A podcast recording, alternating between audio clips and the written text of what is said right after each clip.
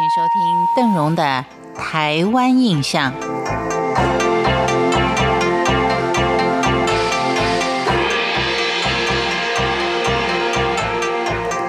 在今天的节目当中，邓荣要跟您聊的是金门人心目当中的现代恩主公胡琏将军。从唐朝的时候，福建观察使刘勉就设牧马寨在烈屿，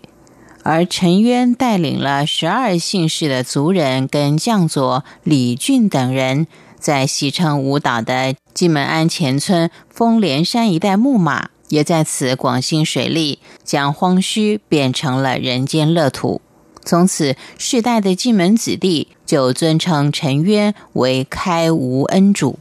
而时空在跨过了一千多年之后，民国三十八年，也就是西元一九四九年，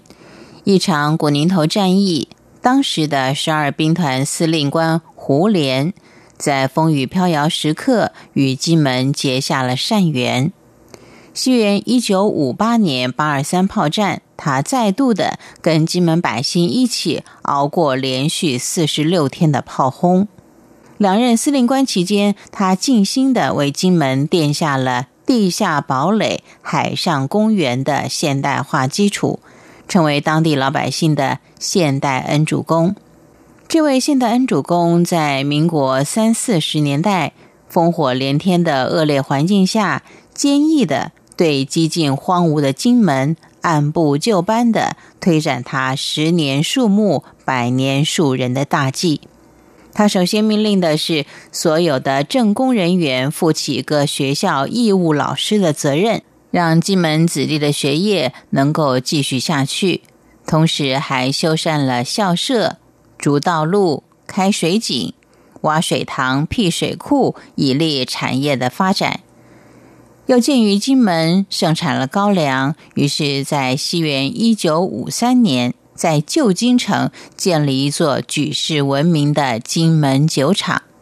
而胡琏将军最为金门人怀念的事迹，就是开辟道路、新建学校跟照顾老百姓的生活。根据当地的耆老们回忆说，在民国十九年，也就是西元一九三零年以前，金门全岛除了同安渡口跟金城间有一条石砌的道路之外，境内的道路呢，都是一些迂回的羊肠小径。在那个年代里，从金门的东边到金门的西边，好像就是到另外一个世界般的遥远。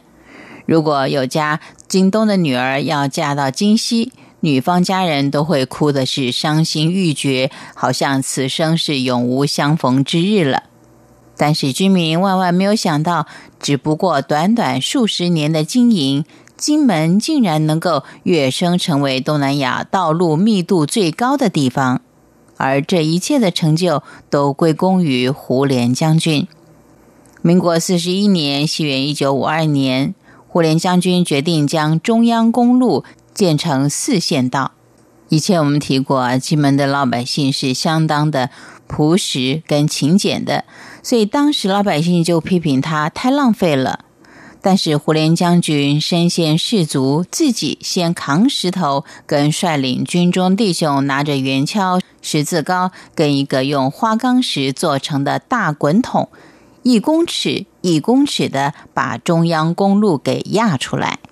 后来金门人为了要纪念胡琏将军，就把中央公路改以他的字博玉来命名。至于与弟兄们并肩作战的马路英雄鸭路滚，则被放置在博玉路旁，与该路相互辉映、相互纪念。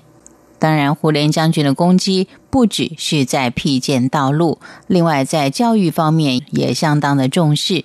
因为时间的关系，就留待在下次再慢慢的跟您聊。感谢您今天的收听，我们介绍的是金门人心目当中的恩主公胡琏将军。台湾印象，我们下回见。